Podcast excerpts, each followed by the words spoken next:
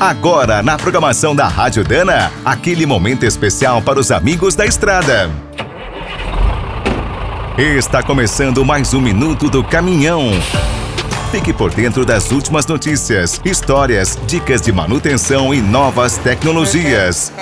Agora que os veículos elétricos são uma realidade, inclusive aqui no Brasil, as indústrias estão investindo pesado no uso do hidrogênio. Como esse gás pode ser abastecido em minutos, garante uma grande autonomia e não polui. É perfeito para os caminhões estradeiros. O hidrogênio também pode ser usado de duas formas: nas células a combustível, que são mais sofisticadas, ou nos motores comuns. Por enquanto, o maior desafio é fabricar o gás em volumes imensos e usando apenas energias limpas, como a hidrelétrica, eólica ou solar. Esse hidrogênio ecológico é chamado de hidrogênio verde. Será o petróleo do futuro e o Brasil poderá ser um dos principais fornecedores. O Ceará saiu na frente e foi o primeiro estado a produzir o gás. São Paulo também fará um investimento de 10 bilhões de reais na tecnologia. Outra boa notícia foi dada pela Tupi, de Santa Catarina. A empresa vai fabricar o cabeçote do primeiro motor a hidrogênio da MAN.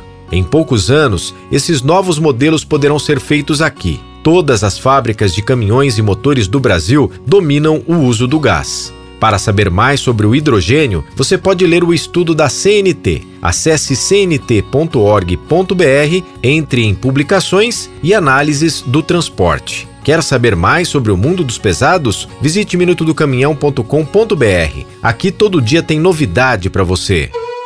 O Minuto do Caminhão é um oferecimento de Spicer, Álvaros e Victor Heinz. Na hora da manutenção, fique com a qualidade e segurança dessa trinca de ases em componentes para transmissão, suspensão, direção e motor. E quem é do trecho já sabe, para rodar bem informado, a Rádio Dana é sempre a melhor sintonia.